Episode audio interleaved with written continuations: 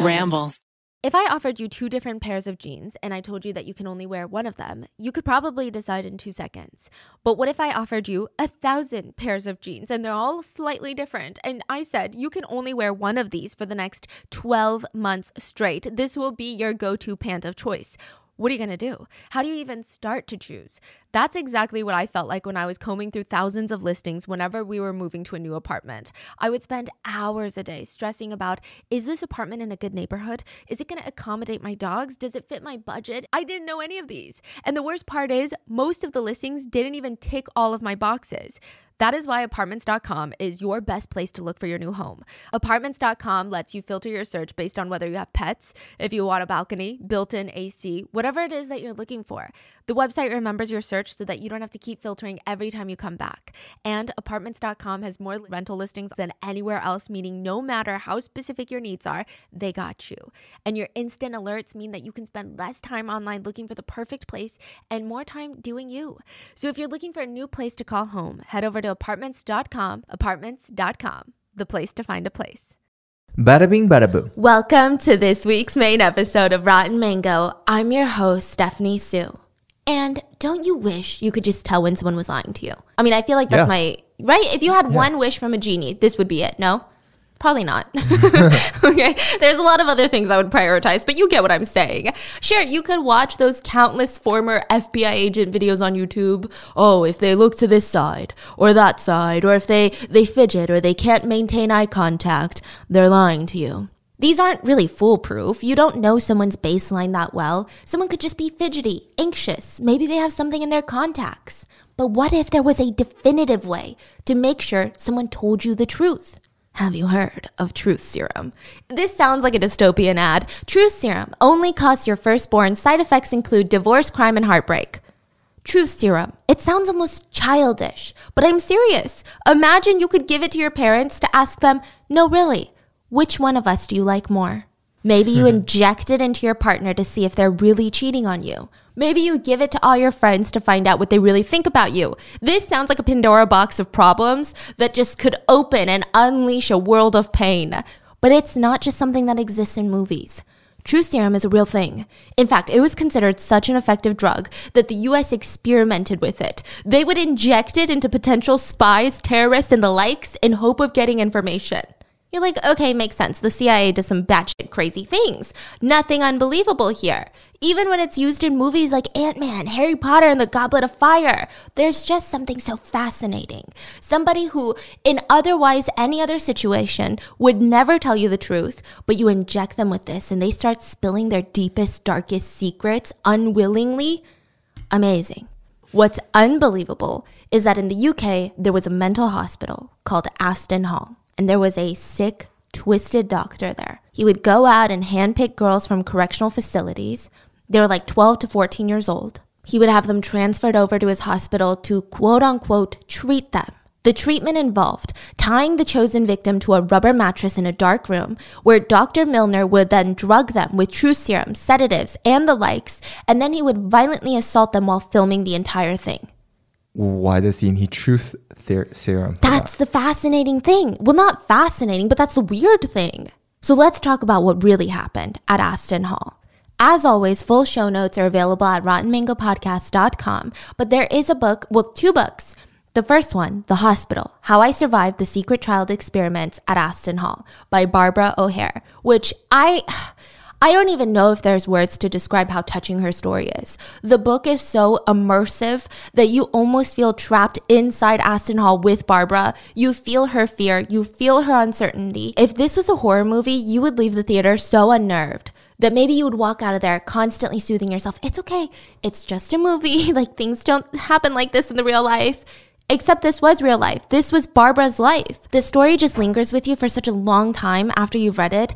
It's haunting, devastating, depressing, and horrifying. It's almost unbelievable. It's like a Pandora's box of tragedy after tragedy, and it just keeps giving until the very last second, until the very last moment, where you are left with the tiniest, tiniest semblance of a happy ending. Just enough so you don't cry yourself to sleep. Listen, this book is incredible, and this podcast, I hope, gets more people talking about this case, but in no way will it ever compare to Barbara's book, so please go read it. As well as The Asylum by Carol Minto. It's just as incredible, just as hard to get through as Barbara's book. It makes you question humanity. There's so many emotions when you read it sadness, anxiety, fear, disgust and honestly, gratefulness that you didn't experience it. it. It's a really humbling and empowering story so please, whatever you do this week, pick up both these books. So let's get into truth serum. Is there really something out there that can just be injected into you and you just start blabbing about all the questionable things you've done? Well, yes and no. Truth serum started with a glass of wine. I'm serious. In Latin, there is a saying that says, in wine, there is truth. So over centuries, a lot of people would be forced to gobble down some wine and everyone waited on the side to hear the hmm. truth.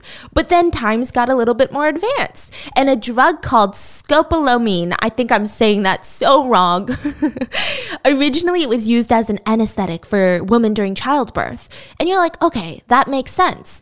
But it doesn't because if you're knocked out, which typically is what happens under anesthesia, why would why would you tell the truth? You're not even talking, you're knocked out. In Texas, an OBGYN was delivering a baby. The mom was knocked out. She got this drug. And he's like, Oh shit, husband, can you make yourself useful for once and pass the scale to weigh the baby? Because you haven't done shit, right? And uh, the husband couldn't find it. Of course he couldn't. But the wife, the wife, the woman who just gave birth, the woman that was under anesthesia, gave precise directions to the scales location for her husband. Okay, so what does that mean? The OBGYN was shocked. He thought, wait a minute, wait a minute. Instead of just knocking someone out, ironically, it seems like this drug retrieves memories. Even if she was conscious and in this amount of pain, it would have been very hard for her to be like, hey, babe, it's behind the curtain. Come on, get it together. But this, this was weird. She remembered where the scale had been when she was in the room before going under. This is kind of the shortened version of how truth serums came to be. And from there, a list of alleged truth serums just grew and grew and grew. Some of the most notable ones are forms of barbiturates, which were really popular back in the day as a sleep aid. Marilyn Monroe famously died of a barbiturate overdose. And when you take it, or this type of sedative is forced upon you, you don't necessarily just start listing off your whole life. You're not chapter one. Oh, chapter two oh, now chapter three is where it gets wild. This is where I killed someone. Like you're not doing that. It's um, it's almost like this twilight zone. It puts you in this hyper relaxed state, and sometimes at high doses, you can even enter a hypnotic state. The premise of truth serums are not magical. It's not that you suddenly forget how to lie or you can't lie, but rather you're so relaxed that your central nervous system is so suppressed, it's hard for you to take that extra mental effort in order to lie. That is that makes so much sense. Yeah, and even make the lie believable. Mm. You can try to lie, but you're going to sound like a little goofy goof. So basically, your brain doesn't sen- sense maybe danger. Yes. So it's like, ah, why, why bother to, to come up with something? That's what they said. They said the easy way out is just tell the truth in that state. Because you're like, uh, whatever. This mm. is the easy. Mm. Just give them an answer. And the truth is the easiest answer. So I'm just mm-hmm. going to go with it. Okay, okay, that makes a lot of sense. You're in this weakened state. It's almost like you're floating between consciousness and unconsciousness, a twilight zone. Your thinking process is slowed down, everything is slower. And for some reason, most people experience a chattiness. So that's why it's kind of like that with general anesthesia. You know, when you're getting put under and you start talking to the nurse, you're like, I'm not even an extrovert, but I want to tell you about my life real quick. Is that the uh, wisdom tooth? Yes, yes. Situation? yes. Okay. And a lot of the times you don't even remember what you divulged in during that time. So, since you're talking already, you can easily be led to talk about very specific things. Now, the problem is, in this weakened state, you can also be easily manipulated by the interrogator or the questioner. They can plant memories, suggest that certain events took place, and because your brain isn't working as normally, you're like, you know what, I do confess. I, I can see myself. Maybe that did happen. Maybe I did dress up as a giant yellow duck and just went down to the local Whole Foods and started flashing people. It's not entirely impossible. It sounds like so- I do like the color yellow. Uh, it sounds like something I would do. I mean, it's so controversial. A lot of people think truth serums goes against the Fifth Amendment, which is supposed to protect us from testifying against ourselves. And your Miranda rights, the right to remain silent, well, that's kind of hard to do when you've been pumped full of truth serum and you're going to get a little bit chatty and you can't really prevent yourself. Some say it's a form of torture to have someone go against themselves like that, to reveal things they otherwise wouldn't, or to even suggest them into changing their memory. But studies have shown that patients under the influence of truth serum, they can and do tell lies. They do. Or sometimes the truth is a combination of fact and fiction. Also, sometimes the patient will just agree with whatever the interviewer is saying and repeat it like it's the truth. So you're like, okay, why did the CIA say they're going to be testing truth serums back in the day? Sometimes it leads you down a different path. Maybe you're interrogating someone that had something to do with the crime, and they bring up, oh yeah, so then I went into the little black box and I put the keys in there. And maybe you weren't thinking about a black box. Maybe it was never on your list of uh, sus- supposed evidence, but now it is. So you start looking at different things. You just never take things for face value. Side note Imagine everyone just gets a few shipments a month to use on themselves, and every time you lose your keys, you just inject yourself and you're like, Where are my keys?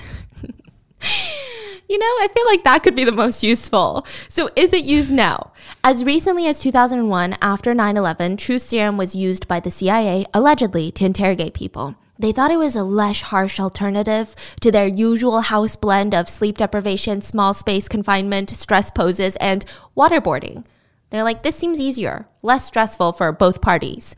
It's just unlikely that in terms of crime and the justice system, that truth serum can be used as evidence. But get this, it came up in 2013 and it caused a huge stir. The Aurora shooter, the movie theater shooter, um, was approved by a judge to essentially use truth serum, not to determine if he was guilty, but to see if he truly was insane like he claimed. So the judge approved the use of this truth serum, but there's no record that's public as if it happened or not, if they did use it or not. So, anyways, that's my little spiel about truth serum. Keep this in mind because it plays a really big role in today's story. Now, fast forward and across the Atlantic Sea to the UK we go. This was during the time of Ian Brady and Myra Hindley's reign of terror. Remember the Moors murders? We did a podcast episode on the two. The couple liked to kidnap children and sexually assault them before viciously murdering them. Everyone was on edge. Every missing child, more was on the line. There was this edge of hysteria everywhere. In this type of climate, Barbara and her little brother Stephen, they go missing. And immediately, when they're reported missing, their faces are everywhere, all over the news. Nobody said it, but they're thinking, oh my God, does this have something to do with the other children going missing? A few days later, the kids are found. Oh, thank God. They were just walking down the street. The officer hurries them into the cop car, drives them home. There's like a horde of social workers, police officers, reporters surrounding their house, and the kids fessed up. We, we ran away. I mean, that changed everything. The police, the reporters, they're curious. What could be so bad at home that you would rather go out into the unknown with predators, kidnappers, murderers, serial killers all over the news, all on the loose? Why did you want to leave? Let's start with Barbara. Barbara's mom left her and her dad when she was just one years old. I think that in itself is traumatic and sad. But to make things worse, Barbara's dad, we're going to call him John, John blamed one year old Barbara for this. He wouldn't even tell her her own mother's name. The only thing that he said about her birth mom was, she's got this really bright red hair. It's almost like a fiery red hair. And uh, your mother is an Irish insert slur. And you're her daughter, so that makes you an insert slur. He actually called her this slur more than he called her her own name. Now, John was a depressed man and honestly an evil man. He turned to alcohol after his wife left, and the guy just started dating the most questionable woman, back to back. The type of woman that loved to abuse children, I guess. John would let them take it out on his child. I don't understand. What's crazy is that John got a lot of the ladies because everyone said he looked just like Elvis Presley and he acted just as rich as Elvis was. There was barely enough money to put food on the table, but somehow he always found the extra cash to splurge on these women, to take them out to fancy dinner dates. Barbara remembers a revolving door of strange abusive women, but there was one that stayed longer than the rest. Her name was Marion. Oh, Marion. She is an evil woman, I'm going to be honest with you. Marion came into the picture when Barbara was four, and the main thing was she was one of those women. I just want to spend more time with John, and you're his pesky little daughter, and you're getting in the way of my time with your father. So, with enough convincing from her, you know, John, John agreed. Barbara was going to stay in her room pretty much all day. You're like, okay, that's miserable, but it's not the worst childhood. She can use the restroom, right? She's got food. Maybe she has toys to entertain herself with. No, She wasn't even allowed to use the restroom, which was right down the hall. Marion wanted Barbara to pee and poop into an empty egg carton. Egg carton. What? Yeah, I don't even think, because they leak. they get really. Yeah. She said, if you need to use the toilet, use this. That way you don't go skipping around the place, making a commotion, flushing all the time. And don't go near the windows or the curtains. We don't want the neighbors knowing our business. AKA, we don't want the neighbors calling CPS on us. And to seal the deal, Marianne dragged Barbara out of her room and pointed at the attic door. So this attic door was all the way open, meaning the attic was now just this big rectangular black hole in the ceiling, right in front of Barbara's bedroom door. She said, You see that, Barbara? That's where the monster lives. If you come out of that room when me and your daddy are out, he's gonna jump down and gobble you up. Barbara was scared. She's four. She's so scared she booked it back into her room. And Marianne followed her in with her most condescending, motherly, maternal voice. But don't worry, Barbara. As long as you stay inside your room and be a good girl, he won't hear you or kill you. Do you understand? Good. Now don't forget to eat the meal of the day. And Marianne handed over a milk bottle, but it was filled with water, not milk, and two hard boiled eggs. That was it. That was her day. And with that, the evil stepmom scurried off downstairs to smoke, drink, and play music with her John. Barbara was completely alone with her thoughts of the attic monster. She remembers being so scared the first night that she wet the bed. And briefly, while the urine was still warm, she felt a little bit better. She said that she had felt so lonely, even the warmth of her urine brought her some comfort. And for the next few weeks, Barbara would endure sleepless nights. I mean, she's just thinking about this attic monster that dwells right outside her door, waiting for her to come out. She pictured what the monster would look like. How big is the attic upstairs? She's never been up there. What if he sneaks down? The hole is wide open. It's not like she can lock her bedroom door. Who's to say he won't just come in and trap her? This goes on for weeks. Barbara, this little five year old child now, is straight up sleep deprived because she's terrified of the attic monster. She's got these dark circles. Marianne notices one day and is like, Aw, Barbara, what's wrong? It's just, it's the monster. I'm so scared. He's, he's still up in the attic? Marianne smiled, sat down with her, and said, But Barbara, the monster, he doesn't just live in the attic. It's just one of the places he likes. He also lives in your closet. What? You didn't say that. What do you mean he lives in my closet? Oh, yeah. Barbara, he's everywhere. He's always watching you to make sure you behave yourself. Barbara starts sobbing, and Marianne tries to comfort her by telling her, Do you want to know how to tell if the monster's in your closet? Or any closet? You see, look over there the black marks on the wardrobe. So Marianne was tracing her finger along the dark wooden grains of the wardrobe because it's made out of wood. That's how you know the monster's inside, because those are his long nails that he scraped down the wardrobe trying to get out. Marianne was now satisfied with the horror on Barbara's face and pranced out of the room. And for the next nine months, Barbara lived in fear. During the day, it was okay. She would try to get a few moments of rest here and there, but at night, it was the worst. Sometimes she would be home alone. Yeah, at five years old, okay? Do you really put it past these people? She didn't even have a single light bulb in her room. John wanted to save money, so she was stuck in complete darkness every single night, just terrified of this monster. She's alone with her thoughts. Of course, the one thing, the only thing giving her hope and strength is her birth mom. She imagined her, beautiful on the top of a hill, red hair flowing in the wind. Barbara knew deep down that there was no way her mom abandoned her on purpose. There had to have been a good reason. She wanted to believe that her mom was out there somewhere, thinking of her, missing her just as much as she missed her mom. And one day they were going to be reunited. Her mom was going to save her from John and his girlfriends. Barbara would eventually find her birth mom, and it would just be another tragedy in her life. Now, one day, Marianne shows up with a little baby in her arms. This is Barbara's new half brother, Stephen. And the parents are really quick to make it clear that they love Stephen more than they love her. She's not even allowed to go anywhere near him. They didn't even want her to look at her new baby brother. One time, Barbara was caught by her dad looking at Stephen while he was asleep in his little crib, and he screamed, I told you not to do that. You're not supposed to be near the baby. Sorry, I just. What are you? Huh? What are you? Barbara was confused, but eventually she got it. I'm a insert slur. Yes, yes, you are. And what are they? They're fucking useless, and that's what they are. So what does that make you? I'm useless. Yeah, so fucking go away and stay away from Steven. Eventually, John got a job working at the oil rigs, and it was good money, but he was never home. So Marion and Stephen, they move in with Marion's sister, Lorraine. She lived down the street. And Barbara was in this weird position of living at her dad's empty house and also staying with Lorraine and her kids and Marion. She would just go back and forth. John paid Marion and Lorraine every week for food and clothes for the two kids, but really it was just for the two girls to spend money on new clothes for themselves. Barbara was fed a deadly diet of only, for weeks and months at a time, only sugar sandwiches. Two pieces of highly processed white bread with cane sugar in between, not toasted, just straight up. Wow. I think just the two pieces of white bread would have sufficed. Why add the sugar? I don't know. Okay. Maybe there's some energy Calorie, input. maybe? Oh yeah, calorie intake. There was no cream cheese. There was no vegetable. There, it was it was really hard to eat because it was so dry, and it was the only food that Barbara would get. This is a really deadly diet. I mean, there's barely any nutritional value in this, if any at all. It ruins the kids' teeth. They become sugar addicted. It's something that lasts for a lifetime. And in this case, where this is all you eat, sure, it's better than nothing. But Marion was getting money. She could feed Barbara a nice diet of veggies and real food and still have money left over to do her shopping, but she chose not to. Barbara was so severely malnourished, her limbs, her arms were rake thin, and her stomach was hard and bloated.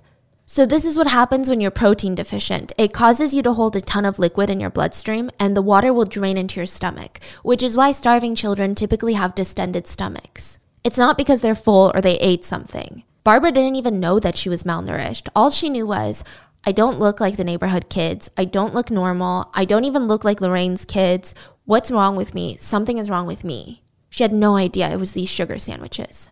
This belief was only further cemented because none of the other kids wanted to play with her. So Barbara sat around all day, bored out of her mind. She wasn't even allowed to sit on any furniture. Marion had new rules and she would scream at her, I don't want a dirty, insert slur, sitting on my couch. You can sit on the floor where you belong. The only good thing that came out of this new setup was Marianne was over being a mom. Remember in the beginning, she didn't want Barbara anywhere near her precious son? She, right? Well, now she's like, Barbara, watch Steven, I'm going shopping. And it's just crazy how there can be so much evil in one family. Lorraine, Marianne's sister, well, she had kids, and they would be like step cousins to Barbara. They were evil. There was this one little son of a bitch, literally speaking, and um, he was named Peter. He was four years older than Barbara, and he just hated her. Hated her for no reason at all. One time he gets a new pair of boots, probably with the money that the two women are supposed to be using to feed Barbara something other than sugar sandwiches. Well, he gets this new pair of boots, walks up to Barbara, who's sitting on the floor as usual, and he says, I want to test out my new boots and he stomps on Barbara's fingers and puts all of his weight into that one foot on these new boots.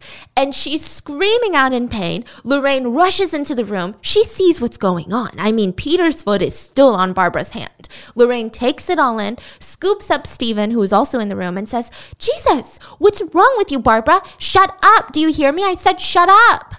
God, making so much noise. Barbara did not stop crying. Her fingers were throbbing in pain. Marion and Lorraine decided to punish her by sending her back to her dad's house completely alone, alone with the attic monster, no food, no water, no bathroom, just alone in her room for 24 hours. Right after that, this is the confusing part for little Barbara. Right after her solitary confinement punishment, Lorraine and Marianne had a surprise for her. They wanted to wash her hair for once. Barbara was confused. I mean, they would never do something like this. In fact, she was bullied for having matted hair all the time. She wanted to wash her hair. They didn't want her to waste water. So they washed her hair for her, curled her hair into pretty little curls, gave her this beautiful new dress to wear. They put ribbons in her hair, in her dress. For the first time ever, Barbara felt so special. She felt pretty. And when the transformation was complete, Lorraine and Marion brought out some cardboard angel wings that they pinned to the back of her dress. They sat there, oh, Barbara, you look like an angel. She looked at them with like a twinkle in her eyes. And the two women, they were laughing for some reason, but she didn't know. Now, Barbara, why don't you walk up and down the street in your pretty new dress so everyone can see your new wings? Barbara was honestly just excited to get out of the house. And she felt pretty. So she starts walking down the street, but as adults passed her, they would turn and look at her in horror. She didn't get it. Maybe she was a real angel. Maybe they thought, oh my gosh, am I seeing things right now? But the more people she passed, something was wrong. She took off her wings. She tried to read the message. There was some writing there. She couldn't read, but it would later say, She may look like an angel, but she's the devil. Don't play with her. What's wrong with these people? Holy cow. What's wrong with these people, but also what's wrong with the neighbors? Like, if I saw a kid running around down our neighborhood street by herself wearing angel wings that said that, listen, I'm calling someone. I'm calling CPS because even if she's getting bullied, it needs to be looked into. And if it's her parents, that's even worse. It's like you're not just gonna pass and be like, oh my God, did you see that little girl? Like, what? I love meal deliveries. In fact, I love everything about having my meals delivered straight to my doorstep, except the delivery fees. That's why I signed up for the Dash Pass, an exclusive membership from DoorDash that lets you make an unlimited amount of fee free orders for eligible orders. Whether it's food from your favorite restaurants, groceries from across town, or anything in between, the Dash Pass can get you $0 deliveries and lower service fees on eligible orders. That means you can easily save money at your favorite restaurants and grocery stores. The Dash Pass practically pays for itself in two orders on average. The math is mathing. Plus, Dash Pass gives you special access to exclusive promotions and menu items, and all of this for only $9.99 a month. Open the door to $0 delivery fees and savings you can't get anywhere else. Sign up for Dash Pass today only on DoorDash and get your first 30 days free if you're a new member. Subject to change, terms apply. The wait is over. That is right. Season 5 of The Kardashians is here. Just when you thought life couldn't get any faster, they're punching it into overdrive. Kris, Kourtney, Kim, Khloe, Kendall, and Kylie are back and continue to defy expectations in all their endeavors. So get ready to go behind the glitz and glamour of the most iconic family on television. The all new season of The Kardashians premieres May 23rd, streaming on Hulu. Anytime John came to visit, he didn't care to hang out with Barbara. His eyes would just light up around Stephen and nobody else. He didn't even care that his kids were incredibly malnourished. He brought some caramel toffee for Stephen and nothing for Barbara. And he puts this caramel toffee on top of the fireplace. But Barbara realized, oh shoot, the toffee's gonna melt. I need to move it. She went to go pick it up, move it somewhere safe. John saw this and just assumed Barbara was stealing her little brother's candy. She tried to defend herself, like, no, I swear, Dad, you have to believe me. I would never do that to my brother. I love my brother. He's like the only person I love. John didn't care. He dragged Barbara like a little rag doll through the living room and threw her down the stairs. She hit her head and had this nasty bruise taking up the entire, entire side of her face. And nobody did a single thing about it. And then one day, Marian took Stephen and they left. John sat her down and broke the news to Barbara. Marian's leaving and she's taken Stephen with her. It's all your fault. Everyone leaves you. Now tell me what you are. Barbara sat there with her head hung. I'm a dirty insert slur. She's taken him, my baby boy, and it's your fault. And he started beating Barbara. He forced her into the bathtub and said, Don't stop scrubbing until you get the dirty insert slur out of you. Barbara scrubbed and scrubbed until she was bleeding. After this, Lorraine would still look after Barbara since John was paying her, and she was still only fed sugar sandwiches. It went on like that until John hired foster parents for Barbara. They were an older couple named Liam and Edna. John was paying them to look after Barbara. They they were even being paid by the state for fostering a child, so it's super illegal stuff, I tell you. Anyway, Barbara got no heads up. Just a random couple walks into the house one day. Hi, we're your new parents. Barbara was obviously scared, but but they seemed friendly enough. Besides, it can't be worse than Lorraine and Marian, right? Mm-hmm. She was wrong. It could be much worse and it would be. At first, Edna was sweet. She took it upon herself to clean Barbara up. Her hair was unwashed, matted, knotted. Her clothes were filthy. They even took her to buy all new clothes. It was the first time Barbara rode a bus. The first time she was able to pick out and buy brand new socks. She would scream, Seven pairs of socks? She had a doll that she could play with for once. This was her first toy ever. She never had a toy. Barbara was finally receiving proper care and attention for the first time in her six year old life, and it felt good. But Edna only saw Barbara as her moneymaker. The sweet grandma, yeah, she was old, was actually a sadistic, vile person. Every little thing that she did for Barbara, she would sit her down and say, Look what I've done for you. Now, what do you say? And at first, Barbara didn't get it. She thought she was being punished. She was trained to think that way. So she would say, I'm nothing but a dirty. And Edna was horrified. She said, No, sweetie, you say thank you. Edna felt so bad, she bought Barbara another porcelain doll and told her, You have to look after this doll, okay? It costs quite a bit of money. They bought a brand new dress for her, and to show her gratitude, six year old Barbara wanted to do something for Edna. She went out to find a blackberry bush in the neighborhood, and she thought, oh, if I pick some wild, juicy berries and give them to Edna as a gift, she's gonna love me more. She used her dress as like a basket. I mean, I've done this before when I was a kid just kind of lift it up, fold it so you can put little rocks in there and little goodies in there. And she plucked the juiciest, ripest berries. It took her so long. And of course, it stained her dress. Barbara made a mess, but she's six, and that's what six year olds do. And this is honestly a sweet moment that you would try to Instagram because it's like that cute. But Edna was pissed. She grabbed a wire coat hanger and whipped Barbara's bare legs as punishment. This would be the first of many beatings from Edna. She was a grandma, but she had stamina. She would beat Barbara and only stop when she herself was exhausted from hitting the little girl. And remember that porcelain doll? Well, you can take a guess. Nothing good is going to come out of this story, right? Barbara was so obsessed with her only friend and her prized possession, this porcelain doll, she brought it to school with her. And this little boy with anger issues came up to her and said, Hey, Barbara, does your doll fly? Um, no. Sure does. And he picked it up and flung it across the playground. The doll was ruined. Barbara was devastated. She went home to tell Edna what happened, and Edna sat there listening. And at the end, she said, I told you to look after it. And she beat her until she was exhausted. She said, You're fucking backward. I don't know why I bothered in getting you something nice because you don't deserve it. And then one day, Marion stopped by, threw Stephen into Edna's arms, and left. Stephen was now a virtual stranger to Barbara. Sure, half brother, but they hadn't been around for a long time.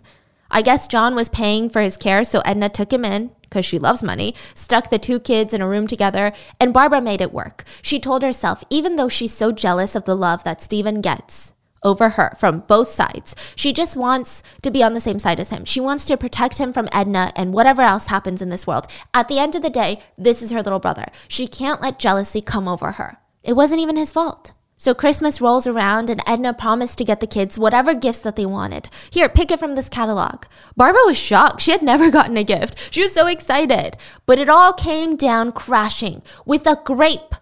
Yeah, a grape. Barbara gets home from school. She's starving. She knows she's not supposed to eat before dinner, but there's this bowl of grapes on the kitchen and it just looks so amazing. She looked over one shoulder and the next, and the coast was clear. She's taking one grape, just one.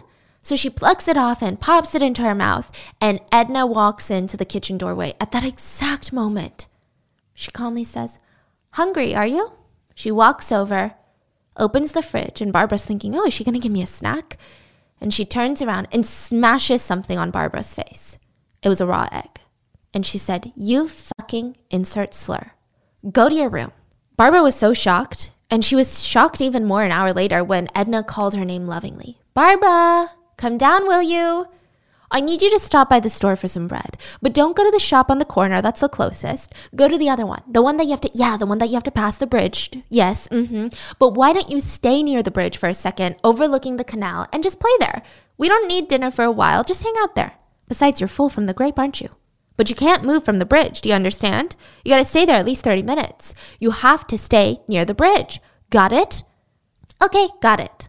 She skipped all the way to the bridge. She was ecstatic. But while she was overlooking the canal on the bridge, she saw something in the water.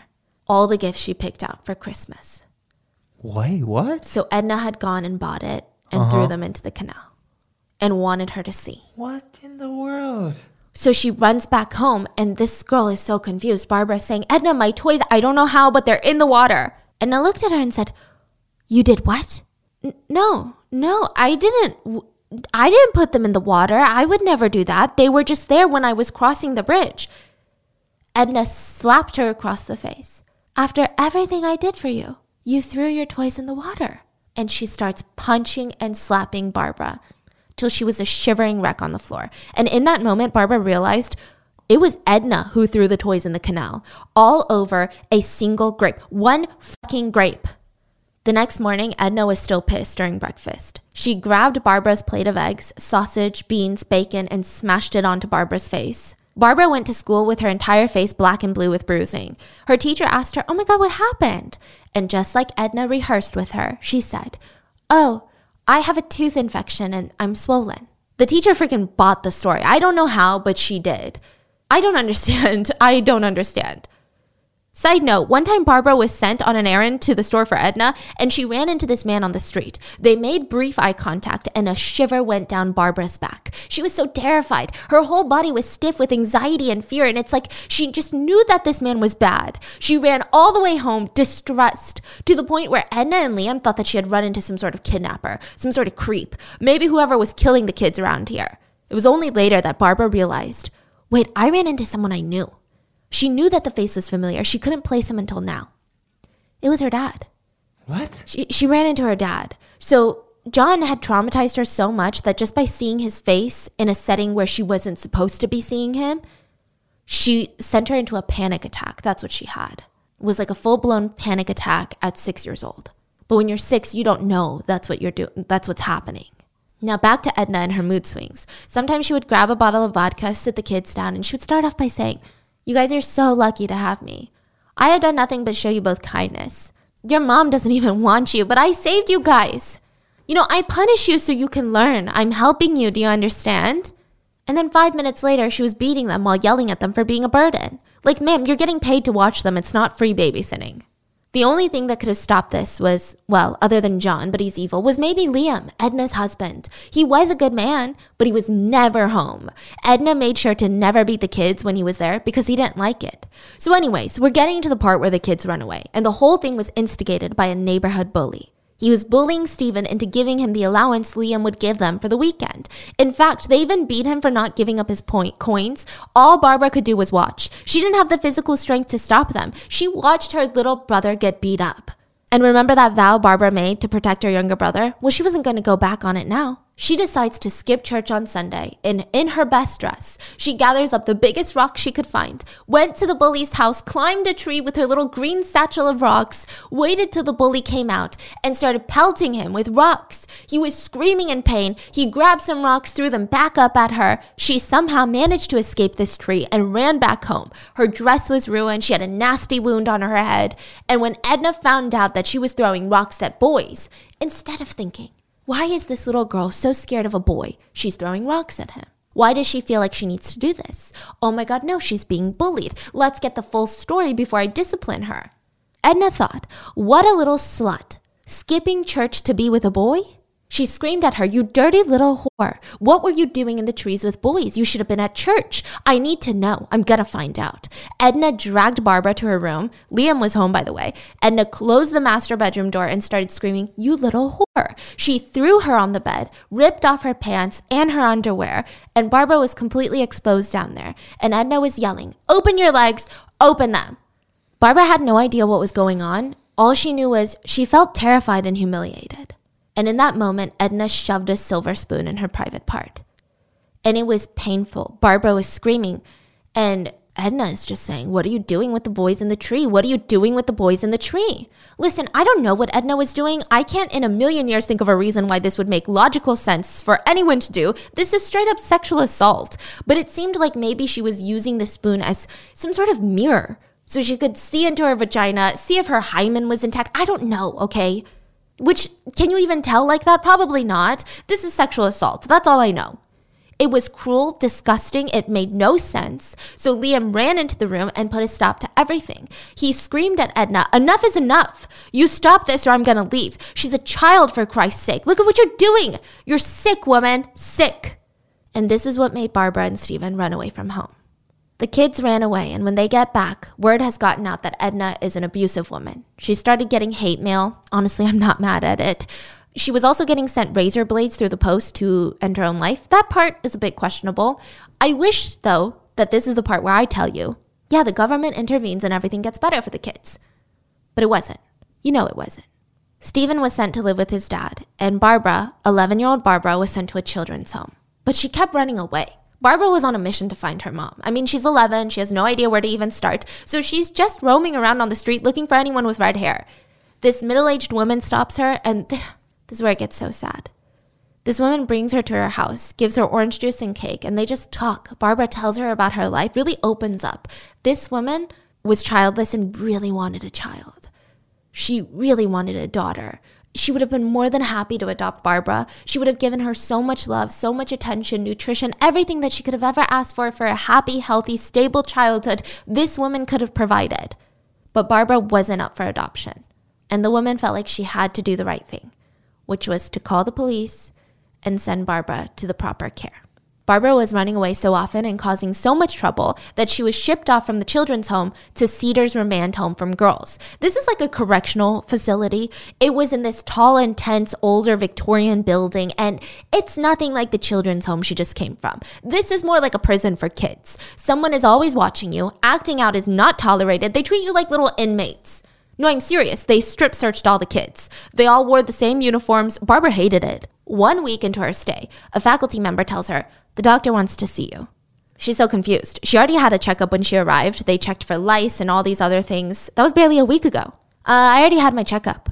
No, this is another doctor, Dr. Milner. He's a very important doctor, so be on your best behavior.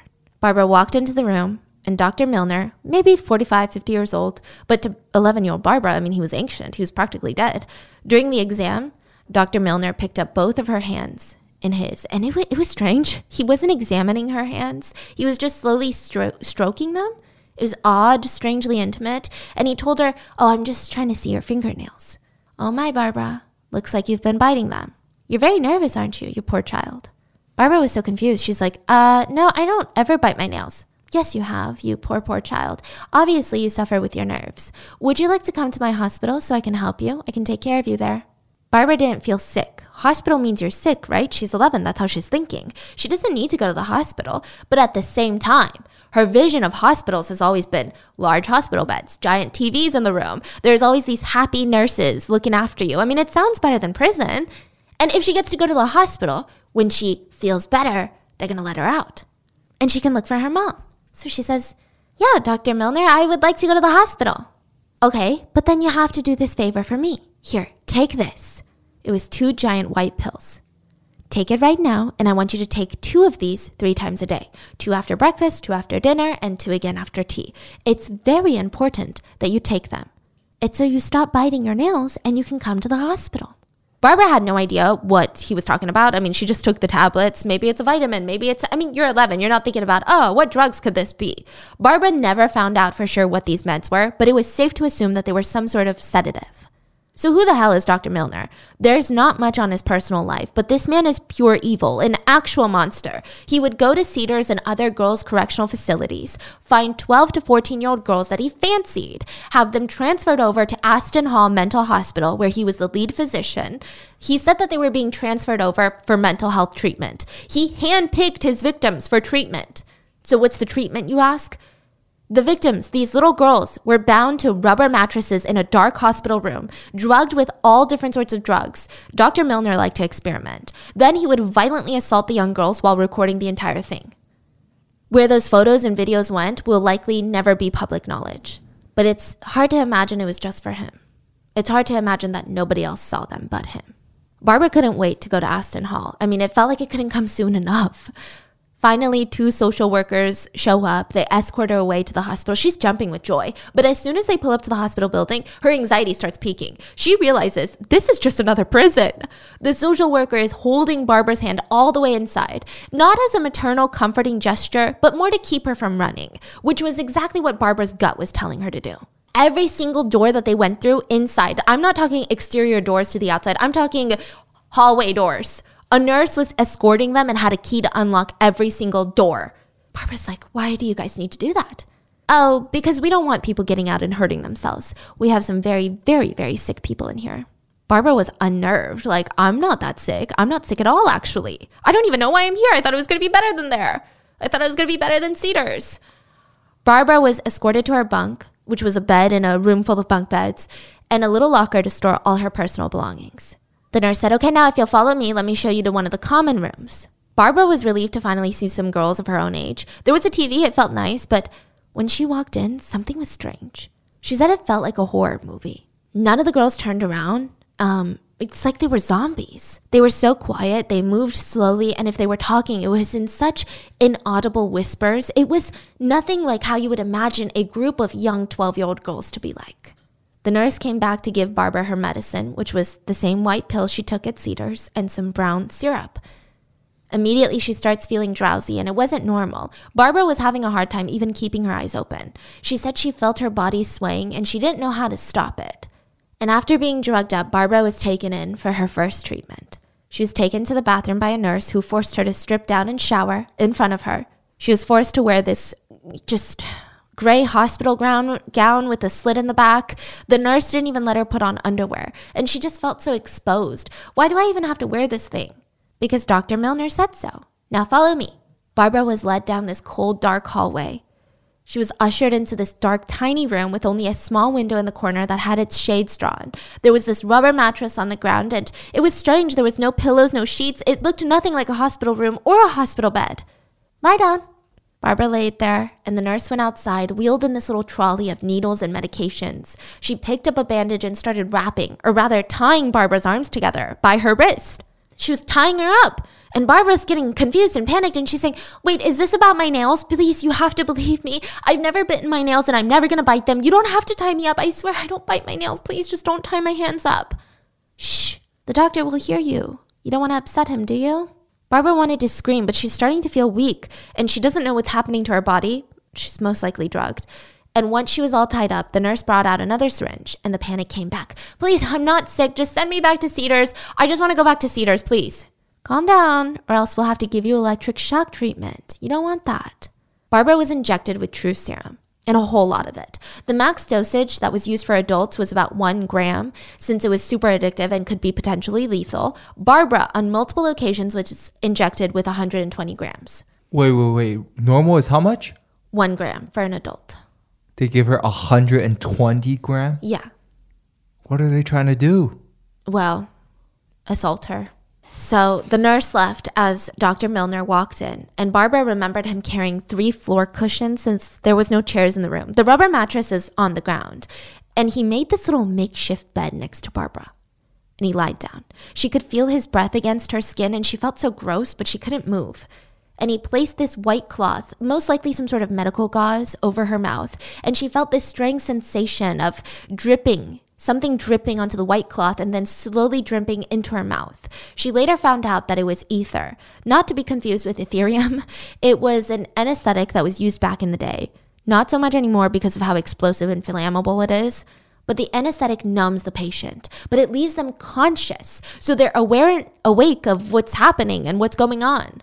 So that coupled with the sedative, the truth serum, it's almost like you can't really feel anything from your head down. You're completely numb, but you're kind of there, kind of not. You're like in a twilight zone of going in and out of consciousness, but you're feeling a little bit chatty. It's weird. It's almost like you're floating out of your body and you don't really remember much. So he want them to Be still conscious. be there. Yeah. Wow, this guy is sick. Dr. Milner started to ask her questions. What's your name? How old are you? How old is your brother? And Barbara answered them. But more and more, slowly, she felt herself fading out of consciousness. When she briefly woke up, she realized her body had shifted and she was on her side facing a wall now. Then the next time she woke up, she was on her back and Dr. Milner was gone. There was another man in the room and he had a camera and he was taking pictures of her. Barbara was panicked, but only in her head. Her physical body was not responding to any of her panic. She knew that her nightgown was pulled up and she was completely exposed down there, and this guy was taking pictures of her. The sad part is, nobody ever bothered to take pictures of Barbara when she was young. This was likely the first time anyone photographed young Barbara, and it was like this. Barbara never found out where those photos went. She fell back into the dark, and when she woke up again, they were injecting her with a shot in the butt.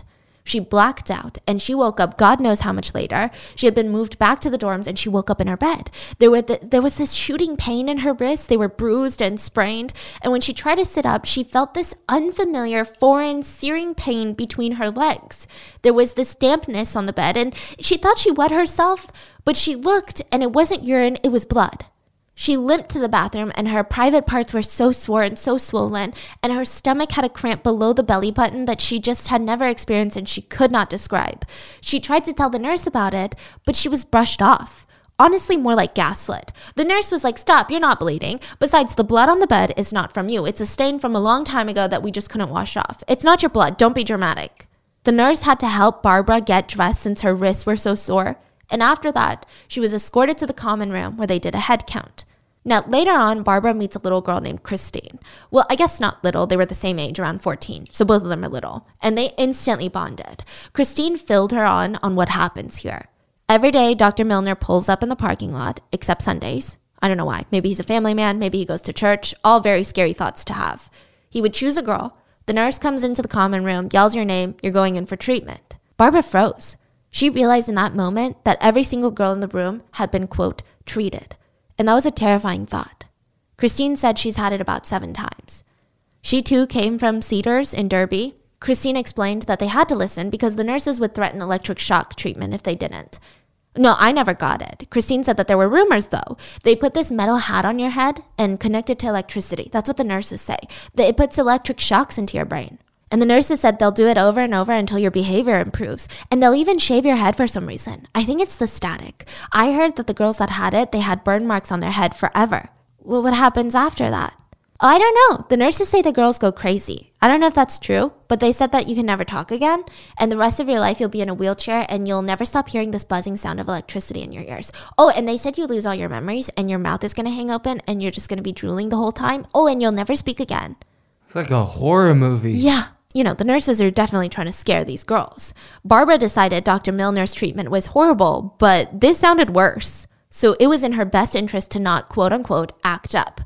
Barbara was shocked, and the two of them sat there talking about their former lives bes- before Aston Hall. They talked about how happy they were and how nice their parents were, and how much they missed being a kid and all the magnificent toys that they had. They both knew that they were both lying. They both knew if their parents cared about them, they wouldn't be here. But it was just a comfort thing. And they would make up these fantastical stories of their lives before. Christine even gave Barbara valuable advice. She said the only successful way to avoid treatment is to pretend you have your period, even if you don't have it yet. Once a month, you need to, for a few days, go up to a nurse and ask for sanitary towels because you're bleeding. You open up the towel, roll it up in toilet paper, throw it in the trash can, make it seem used. And if you have treatment that coincides with your bleeding time, run to the girls' bathroom, pull out someone else's used pad with the blood on there from the from the trash can and put it in your pants. Ew, that's disgusting. It's the only way. Dr. Milner doesn't like treating girls on their period. Barbara was 12. This was her first period talk. She didn't even know what sex was. Christine explained to her, and that was the first time she could put a name to what Dr. Milner had done to her. And that was the reason her private area was so sore. Honestly, it didn't make things better now that she knew. In fact, it made things worse. Barbara felt disgusted. In Barbara's book, she talks about all the other girls that she ran into during her stay at Aston Hall, even girls that she had altercations with. But there was another girl that was at Aston Hall and one that was there a lot longer than Barbara. Her name was Carol Minto, and she wrote a book about her experience as well, called The Asylum. Carol was sent there when she was just 15 years old. She stayed for three years and she endured over 31 separate treatments. She was assaulted and all recorded by the doctor. Carol's story and experience is vastly different from Barbara's, but it's equally devastating. So, Carol's life was honestly on track to be normal and healthy. Her dad was a military dad. He wasn't home, but he cared deeply about his kids. Carol's mom, Rose, was loving and attentive. She stayed home with all three kids, and Rose was managing really well. She would take the kids to visit her parents on the farm. They would run around, make friends. Everything was normal, except for Carol's oldest sibling, Ian. He was just this weird kid. I mean, honestly, he was disturbed. I know that sounds mean, but he was a disturbed child. He just loved to bully everyone, including his own siblings. And it wasn't just, hee hee, you're ugly, give me your toy. He would push Carol into a freezing cold lake during the peak of winter, where the water was almost freezing at the top, like there's a little layer of ice. He would turn around and blame Carol. He would go with his head hung. Mother, I tried my best, but she ran into the water and I had to save her. I thought my little sister was going to die. It was terrifying. I don't know what's wrong with her. And Rose would believe him. Carol would get into trouble for something she never did. My dog Mango has been with me through some really crazy times in life. I mean, she's been with us for the past 10 years. If you guys don't know, Mango is my little French bulldog with half hair. Okay, she's fuzzy only half the time, and she is literally the glue of my family. I have quite literally named an entire podcast and a YouTube channel from my dog Mango. She is the reason that these channels exist. But three years ago, Mango was diagnosed with this autoimmune disease, and she was always at risk of excessive bleeding. Her fur was falling out in clumps. It was it was a pretty stressful time in my life. I was constantly emotional about Mango being in pain, and then I would be, get so stressed out every time I started going over the vet bills. Every time we took her to the vet, it was like thousands of dollars because her condition was so difficult to treat. And I am just so thankful that we had savings to cover it.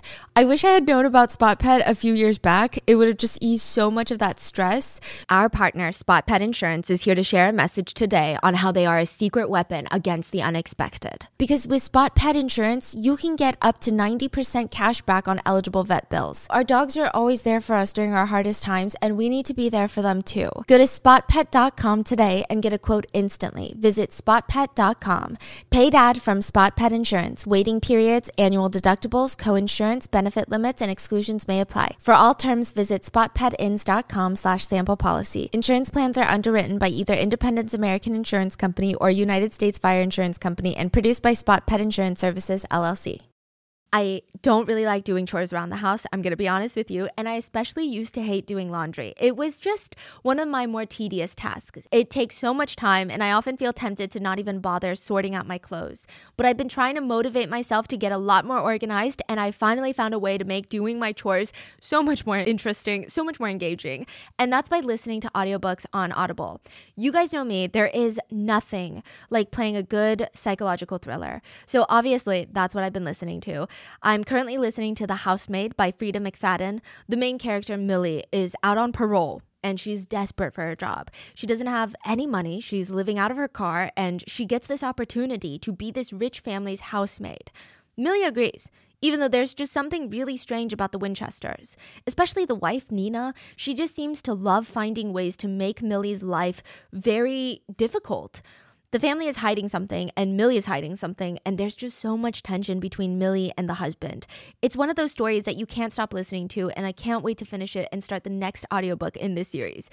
But if thriller is not your thing, don't worry. Audible lets you pick from thousands of titles to find the perfect soundtrack to your day. You can find audiobooks from any genre fiction, nonfiction, wellness, self help, but they also have podcasts like this one guided wellness programs, comedy, and originals.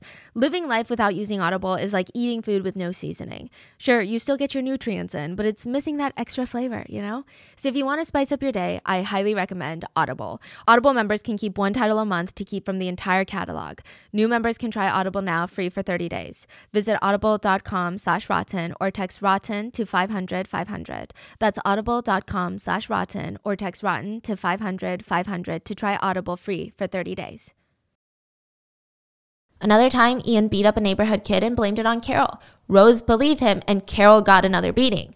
Ian would sit Carol down and show her the cool daddy long leg spiders that he caught, and slowly he would pull out each of their legs in front of Carol and she would scream in sheer terror because she, like everybody else, even though she hates spiders, that's sadistic and evil and psychopathic. Come on. Sometimes Ian would come over and silently start flinging Carol's beloved dolls at the wall. And Carol, being stubborn and honestly a bad bitch, never wanted him to see her upset because that's what he wanted. So she would stand up, look him in the eye, and start flinging her dolls at the wall.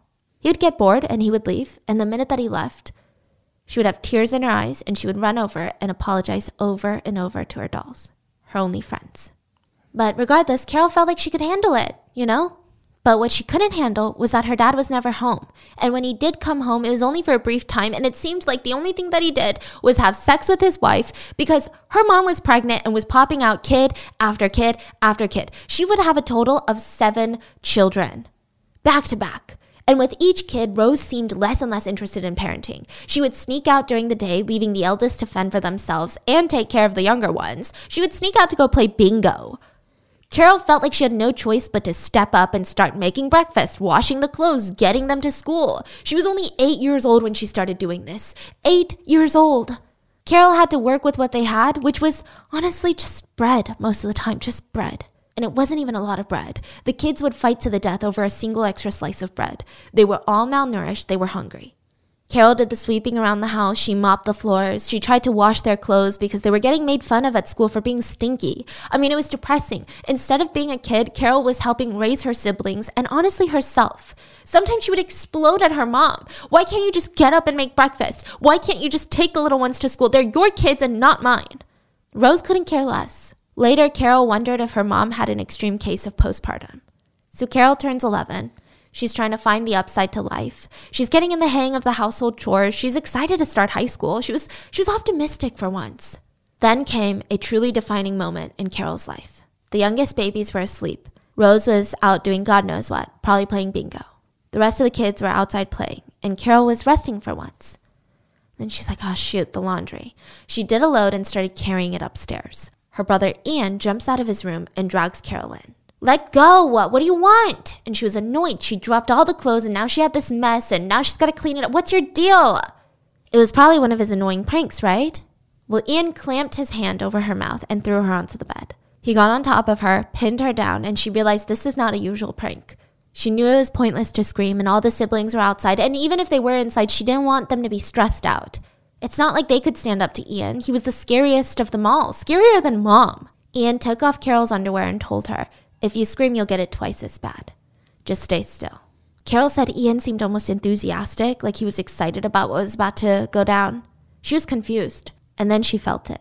There was a sharp pain in between her legs, and she looked up and he was smiling down at her. He pulled out from under her, or rather inside of her, a spoon from the kitchen. Then he pulled out a spatula from his pocket, and one by one he assaulted Carol with kitchen utensils while threatening her to keep quiet and he would laugh whenever she tensed in horror or contorted her face, and she just hoped that it was over, but it wasn't. Ian unzipped his pants and forced Carol to perform fellatio. She said the smell made her gag, and he was so rough she thought her neck was going to snap, and it felt like it lasted forever, but in reality, it was a minute or two. And when he was done, he threatened her once more and threw her off the bed. Carol ran into the bathroom and she scrubbed her skin until it was raw. She didn't even have a toothbrush. Her parents never bought any of them a toothbrush. She just wanted to mash, wash her mouth, so she found a cleaning brush in the house and started scraping. She grabbed rubbing alcohol from the cabinet and started rinsing her mouth with it. It stung bad, it made her throw up, but it was better than before. By the time she was done, she was bleeding from the skin and the tongue and she was traumatized. But her siblings were calling for her. She went on autopilot mood and started cooking dinner for them. She said it was traumatic, it was surreal. One minute she was being assaulted with the kitchen utensils, and now she was cooking dinner with it. But at least it was over. Unfortunately, it was just the beginning. A few days later, Ian ambushed Carol again and dragged her into the room. And he had this spread of utensils on the bed, like some sort of doctor, like the spoon, the ladle, the fork, the knife. Carol was 11. She didn't even know what sex was. She didn't even know what Ian was doing to her, but she knew it was disgusting, humiliating, and painful, and she hated it. But what could she do? She tried to tell her mom. At one point, before she could even finish telling her mom what was going on, she got yelled at. Enough! Nonsense! You would never do such a thing. There's actually a whole family structure and roles that are found in these types of abusive households. It's called narcissistic family roles. So you have one of the parents, which is the narcissist, in this case, Rose. She expects praise for normal parental duties, attention always has to be on her. Then the other parent is typically the enabler. They will excuse their behavior, and this is probably the dad who's never around in this case. Then you have the golden child. The narcissistic parent will project their best qualities onto the child, and this child gets whatever they want, whenever they want it. The narcissist also vicariously lives through them. This would be Ian. Then you have the lost children, which are the ones that are barely in the frame. They're essentially invisible. Then you have the scapegoat, which is Carol in this case. She's the one that verbalizes the family problems, and the narcissist will project all their shame and rage onto this child. And because Carol's mom shut her down, Carol was too scared to confide in anyone else about the assault. She just thought if my mom won't believe me, who else will? Carol thought about running away, but she knew that Ian would just move on to the younger siblings. So Carol took the abuse silently about two to three times a week. She was actually pretty studious up until this point, but she stopped caring about her grades because all she could think about was when the next abuse would be. She was terrified. Carol even convinced herself that she was the problem. Maybe she had encouraged her brother in some way. To add insult to injury, in high school, Carol was only bullied more because she was, her hair was matted, her clothes were dirty. Everyone called her to her face, Dirty Carol, she's got the plague. Carol was 12 now and wetting the bed every single night since the start of the sexual abuse. She shared a bed with her sisters and they would just hurl insults at her because they woke up soaked in urine. Rose, the mom, she didn't even care. She would look at the sheets and she never stopped to wonder why a 12 year old girl was wetting the bed constantly. Or the fact that Carol bit her nails to the point where she had to get antibiotics to treat a nasty infection. Her mom didn't care at all. I mean, I guess the doctors didn't care either because nobody questioned why a 12 year old girl had so much anxiety that she bit her nails off. Even when Carol started getting nervous twitches, nobody asked a single question. Not her teachers, not her neighbors, not her mom, nobody. Carol would wake up soaked in urine and sweat. She was having nightmares of the assaults. Ian continued the abuse for three years and it only got more violent. He started relishing in the idea of leaving bruises and pinch marks all over her. And by now, Carol was 15. She knew what was happening to her. It made her feel so gross, so disgusting. It made her feel dirty and imperfect, and she felt like she couldn't tell anyone because they would be disgusted with her. And one day, she couldn't take it anymore. Without any plan- planning or preparations, she walked out of the house and kept walking until she reached a bus station. It wasn't planned. She never thought she could ever leave her siblings, but it was all too much. At the bus station, coincidentally, she runs into a social worker Miss Clark, aka Miss Bitch Clark, whatever you want to call her. She insisted on taking Carol back home and she lectured the little girl on all the dangers of running away and like, how is your mom gonna think she's so stressed? No, Miss Clark, I'm fine. My mom's not upset that I'm running away. She doesn't even care that my brother sexually assaults me. I'm safer here than I'm at home. Miss Clark dragged Carol back to her car, drove her home. Carol thought, okay, maybe this woman is going to give Rose a piece of her mind. But as soon as Miss Clark got in contact with Rose, she said, your daughter is a fantasist. She claims that her brother is abusing her, and I know she's lying. She's got clear issues with anger. She's exhibiting neurotic behavior, and if she continues to run away, we will take her into care. We will have no choice. What? Carol was understandably pissed. She started yelling at the social worker, Fuck off! Just fuck off! Honestly, I couldn't have said it better myself. The next time Carol tried to run away, she found herself at Cedars, and she hated it. So they took her and then sent her there. Yeah. Now, there, one of the girls told her, Hey, you know, some of the girls here, they get to go to a place called Aston Hall. What's that? I don't know. I think it's like a hotel or something. It sounds pretty posh, doesn't it? Some of the girls get to go, some stay here. Honestly, it sounded quite nice to Carol, and soon enough, Carol's name was called. She packed her things, ready to be transferred. She would stay in Aston Hall for a very long time three years until she turned 18. Carol said during her treatment she was taken into the same dark room with a small window with the shades drawn, very similar to Barbara, there, the nurse would put her in something like a cross between a straitjacket and a padded hospital gown. She couldn't move. She was essentially tied up. She felt immobilized. Dr. Milner would appear in the room and he talked to her while preparing a syringe. He would always talk like this. Now, Carol Mackey, little Carol Mackey, here. And he would inject her with the truth serum. Tell me why you ran away, Carol. Carol said she did not want to talk about it, but before she knew, she blurted out about how her brother was assaulting her for years, how he used kitchen utensils, everything. She couldn't help herself from talking. She couldn't help the tears from streaming down her cheeks. And when they dripped onto her shoulders, she realized she was numb from the neck down. Dr. Milner told her, It's not good to tell lies, Carol, not good at all. Carol was shocked. Just another person that didn't believe her, and it was a doctor. But at this point, she had no will to argue with him. She felt drained. She just wanted to go to sleep. Carol would wake up later in the hospital ward feeling sore and damp in between her legs, and every treatment session was as bad as the last. But Carol said nothing was as bad as those dreaded moments where all the girls were huddled together in a common room, dreading the next treatment, the desperate hope that your name wouldn't be called. As bad as it sounds, Carol said the boredom was almost as bad as the abuse. She felt like a caged animal, and she witnessed one of the girls being so bored and so understimulated, she started pulling out fistfuls of her hair. She said three girls formed a lesbian love triangle and were constantly arguing. Carol witnessed girls trying to escape using steak knives. The worst part is no visits were allowed in Aston Hall. Carol hated this. Sure, her mom would never visit her, but she had hoped that her dad would come. Her dad genuinely loved her. Once she saw his car pull up in the parking lot and a nurse yelled at him, Visits are not allowed. If you don't leave, we will call the police. Carol watched as her dad had no choice but to leave, which is interesting. And I think maybe he was only turned away because he would do something about the abuse. The parents that would believe their kids, they were never allowed to visit.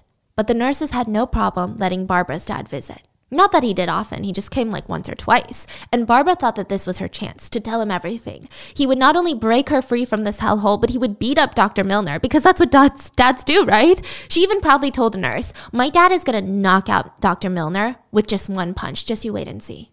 Well, Barbara's dad finally came and she was ecstatic. She thought about how she was gonna finally leave this place. John was allowed to take Barbara out for lunch, and immediately when she gets into the car, she starts spilling everything. Listen, Dad, they're injecting me with needles. They're taking me to these side rooms, stripping me naked. They're putting a mask on my face, and you have to help me, Dad. You have to help me before they give me electric shock treatment. John shifted the car, put it in reverse towards the hospital entrance. What are you doing? Why are you going back to the hospital? Listen, you're a liar. You've always been a liar. You can't escape from this place. Is that what it is? You're nothing but a dirty little and a liar. This place is going to straighten you out. I'm not going to drive. I didn't drive all the way over here to listen to your lies. Don't ever try that shit on me again. I'm sick and tired of you. We finally found a place that you can't run away from. So now you're sitting here just saying anything to get out of it. Well, I'm not falling for it, and you're staying here. Barbara's eyes filled with tears, and she stopped talking. Her dad took her to lunch and pretended like everything was normal and he was a great dad. He even introduced Barbara to his new girlfriend, Janice. When John drove her back, she pleaded again, Please, I'd rather die than go back there. He didn't listen. He dropped her right off at the entrance where she was escorted back in by a nurse. During Barbara's next treatment, she asked the nurse, Why are you doing this to me? It's for your own good. She started fighting back and she said, Well, wait till I tell my dad about this. You're a horrible woman. You're a fucking horrible person. The nurse laughed at her and said, Calm down, Barbara. You're gonna get the treatment no matter what. You might as well make it easier on yourself. And you know, your dad doesn't care. I know that, you know that. If he did, he wouldn't be here. He can come get you anytime he wants, but he doesn't care to because he doesn't want you, just like your mother. So stay still. I mean, this is this place is run by the government, so they have the records. Do you want me to lock you in here and get Dr. Milner to give you the injection, or do you want to behave and let me do it? Barbara felt defeated. The words felt like a knife in her heart, and she slumped down and laid still. Dr. Milner came in, and Barbara tried to focus on what she thought was a mouse in the room. The slight squeaking noises, she felt for once believed. This mouse could be a witness to everything going on in the room. Even if she doesn't remember exactly what happened, she knew it was wrong. She knew she was being assaulted, and that mouse knew too. So she tried to focus on that. Dr. Milner would ask questions like, Is your brother a naughty boy? You like that, don't you? Oh, you poor child. Tell me about your friends. She woke up and saw Milner on top of her, and she was on her back. The last thing she heard was Milner whispering, Good girl, into her ear. Milner recorded everything, and as the tape wheel spun, they squeaked. Maybe there was no mouse. Maybe it was just his recorder. But regardless, Barbara never gave up on that mouse. That mouse gave her hope. During another treatment, Barbara got the same horrible nurse. And she asked, Do you have a daughter? That's none of your business. Well, I have a mother, and everyone says she's bad, but I don't really know her. But I do know that she will never be as bad as you. Now, this one, Barbara doesn't remember the whole incident, but she was carried out by Dr. Milner to a black van of sorts. And she said she looked out at one point and saw that they were approaching this big building, perhaps a big house, and she couldn't remember much else. The next thing she knew, she woke up in Aston Hall dorms. Barbara would always wonder where she was taken that night. What did Dr. Milner do to her that night that was so horrible that he couldn't do it at Aston Hall? And that's a terrible thought. Carol turned 17 in Aston Hall, she said birthdays were something to look forward to at least. You get a cake, and all the girls use this chance to sing the rudest version of happy birthday as possible. I don't know what that means, if it's like happy fucking birthday, you stupid bitch. I don't know, but that's what Carol said. Also, side note, there were boys at Aston Hall too. There was a girls' ward and a boys' ward and a few different departments. On top of that, all the kids would eventually go to quote school. And it, they were just taught basic math, English, and music. It would not meet the curriculum of public school. It was not great, but everyone liked it nonetheless. It was a nice change of pace. That same year, Carol had to get all of her teeth removed. She never had a toothbrush, she never owned one, and with the poor diet that she grew up on, her gums were not doing well. She said it was painful. She hated wearing dentures. It took her a long time to get used to it. She was released when she turned 18, and guess who came to pick her up? Miss Bitch Clark, the same social worker. She was shocked. She's like, I don't understand. Why can't I go home? I'm 18. I'm an adult. I can be free now. No, Carol, you're a sexual deviant. That's why you were in Aston Hall to begin with. You're being transferred to another facility called Craigmore. This is another facility that Dr. Milner was a head doctor at. Carol felt like it was just the next step on the con- conveyor belt. She saw other girls from Aston Hall there. Luckily, there were no more treatments or any other drugs, but they were told if you step out of line, even just a little, you're going to be sent back to Aston Hall. It seems like they're conditioning them so when they do go out into the real world, they don't reveal what happened. Carol would not let that happen. She followed all the rules. She was even allowed to visit her family, but she hated it. Her mom told everyone Carol was dangerous and had gone mad. Carol would stay at Craigmore for another year or so. Which, side note, she was allowed to work during her time there, so she got a job. And once Rose found that out, she started visiting her daughter. She sat down in the visiting room and said, Carol, we have no money. There's no money to feed your little sisters. Can you help them, or will you be a cold, mean person? Carol was speechless, and Rose was escorted out with no money. Soon enough, Carol was released. She went with her dad, but it was a tough adjustment. Her parents didn't want to hear anything about what happened. Her dad would always say, I don't think we need to talk about that. That's all behind us now. Rose would just yell at her, I don't want to hear it. I would love to say that Carol's life magically becomes happy after this, but it didn't. There was so much tension. Rose demanded all of Carol's paychecks for the kids. Carol ended up losing her virginity. Yeah, because when you're raped, it doesn't count. She chose to lose her virginity to a guy from work, and she ended up falling pregnant. Her parents urged her to get an abortion, but she kept the baby. She told her coworker, the guy that got her pregnant, about it, and turns out he's married. And he was so pissed that she was keeping the baby, he was worried that his wife might find out. So, right then and there, in broad daylight, on the street, outside their workplace, he starts beating her. Holy cow. He starts screaming, You little whore, stop telling everyone it's my kid. My wife's gonna find out. Keep your fucking mouth shut. There were passerbys, cars driving by. Nobody stopped to help. Luckily, when Carol told her dad, he called the police and they arrested the guy. He was thrown in prison for 18 months, and I hope his wife found out why. Carol gave birth to baby Jasmine alone in the delivery room. None of her friends or family came. Unfortunately, her own mother called CPS and told them Carol was unfit. Jasmine was taken away from Carol before she was even discharged from the hospital. So now she hit rock bottom and she resolved to turn her life around. She got a job at the very bus station she ran off to years ago, and without her family around, she started thriving. She married a guy named Sonny. Sonny was the first person in her life to believe her about what happened at Aston Halls. He wanted to support her any way that he could. He always had her back. She couldn't get Jasmine back. She ended up having a son with Sonny, and they bought a house together, and then he died of terminal kidney cancer. And she was so devastated, she was scared of losing everything that she had worked so hard for. But her son and her sister really helped her through it. Coincidentally, Carol found Jasmine a few years later, working at a coffee station, and they built a strong relationship. She even calls Carol mum. But just when she thought everything was getting better, Carol ran into Ian, her older brother. They hadn't seen each other in 40 years, and Carol froze, and Ian taunted her and said, What's wrong? Aren't you going to say hello to your big brother? Carol ran out of the store into a taxi straight home, and Carol's son, who was a lot older now, realized that she was distressed, and he kept asking her, Just tell me what it is, mom. And she opened up about everything Ian's abuse, the hospital, everything. And hand in hand, he walked her to the police station. There was there a really good officer that day. He sat with her and said, I want to listen to you, and I've got all day. Honestly, as long as it takes, let's start with the reason that you're here today. He really was one of the good ones. And she opened up to him, and Ian was charged with sexual abuse. Carol's family was pissed. Yeah, I hate our family. They said, Why are you telling lies? Why are you bringing up the past? You're really going to drag your own brother to court for what? What are people going to think of our family? Just let it go. Carol didn't care what they said anymore. They weren't her family as far as she was concerned. Ian pled guilty in the end, but he would only ultimately serve two and a half years. Thankfully, he died shortly after his release.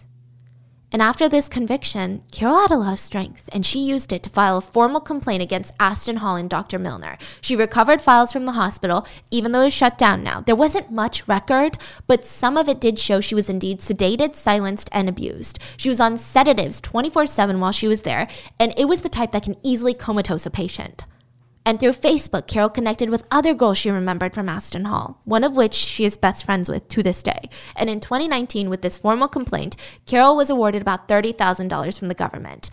The payout was pitiful, not just because the amount was insulting, which it was, compared to the trauma that she endured, but Carol mainly wanted public awareness for this case. Mm-hmm. She wanted what happened to hundreds of girls in Aston Halls, their stories to be heard. This was a government owned hospital. Dr. Milner was paid by the government. Is he still around or he's dead? He's dead. Carol wow. is now in her late 60s. She suffers with Bell's palsy. She has some left sided paralysis, but she says it doesn't hold her back, and she is done with people walking all over her.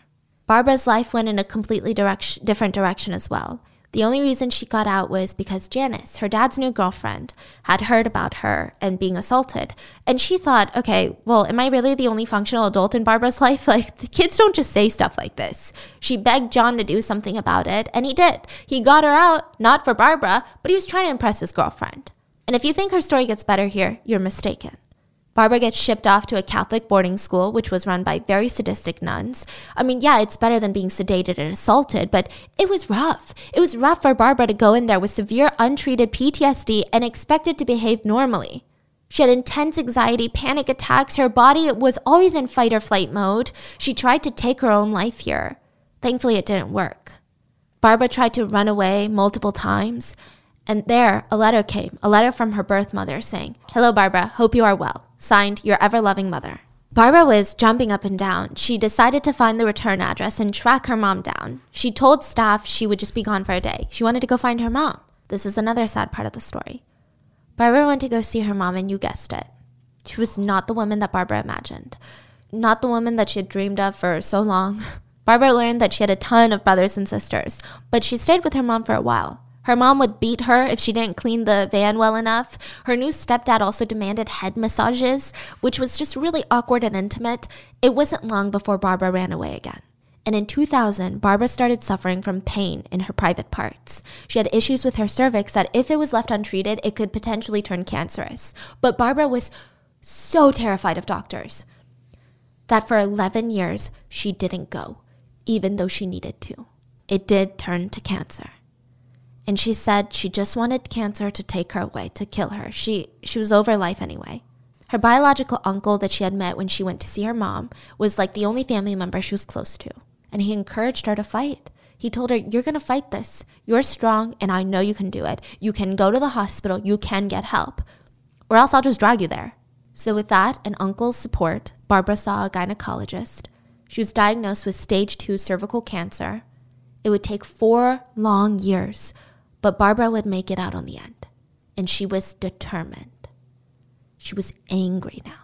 She was angry to expose Dr. Milner in Aston Hall. She went on Facebook, found other Aston Hall survivors. They made a Facebook group, and more members started coming forward. They were successful at getting enough media attention to have some of the records exposed. Most of Dr. Milner's research papers were burned after his death, including the fact that girls were injected with truth serums was exposed. Barbara found out Milner used the girls for other medical experiments too. To make things more infuriating, Milner was paid by a department of the British government. So thankfully, Aston Hall was closed by now, but Barbara wondered if some of the medication she was subjected to caused long term issues. Her daughter had an unexplainable heart condition. Her son was born a, what they call a grunting baby. I don't know what that is, but with bowel problems. She doesn't know for sure, but it's just food for thought how extensive this trauma is. It's hard to find out because nobody even knows exactly what she was on during her stay. And unfortunately, that's it. There's no satisfying end of justice. So far, it seems to be that the victim count is a little over 130 different patients that were abused at Aston Hall. Dr. Milner is already dead at this point. And in 2019, the victims received an apology from the Secretary of State for Health. He also agreed to a financial settlement to the victims, but we don't know how much or if the victims were eventually paid out. But I mean, think about it. Let's say the victims were around 14 when it happened in the 70s.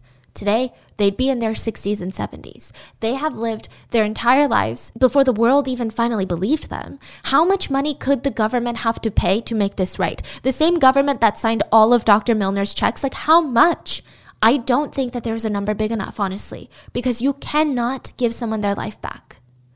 And that is the story of what happened at Aston Hall. And of course, you're going to have people that don't believe their stories because the records were all burned. But how disturbing is that? Is that a doctor can just get away with it and burn the records and nobody will believe the patients because they were young and they were in a quote unquote mental hospital. I highly recommend go checking out both books this week if you have time. It's just have your boxes of tissues ready. And I will see you guys on Sunday for the mini-sode. Bye.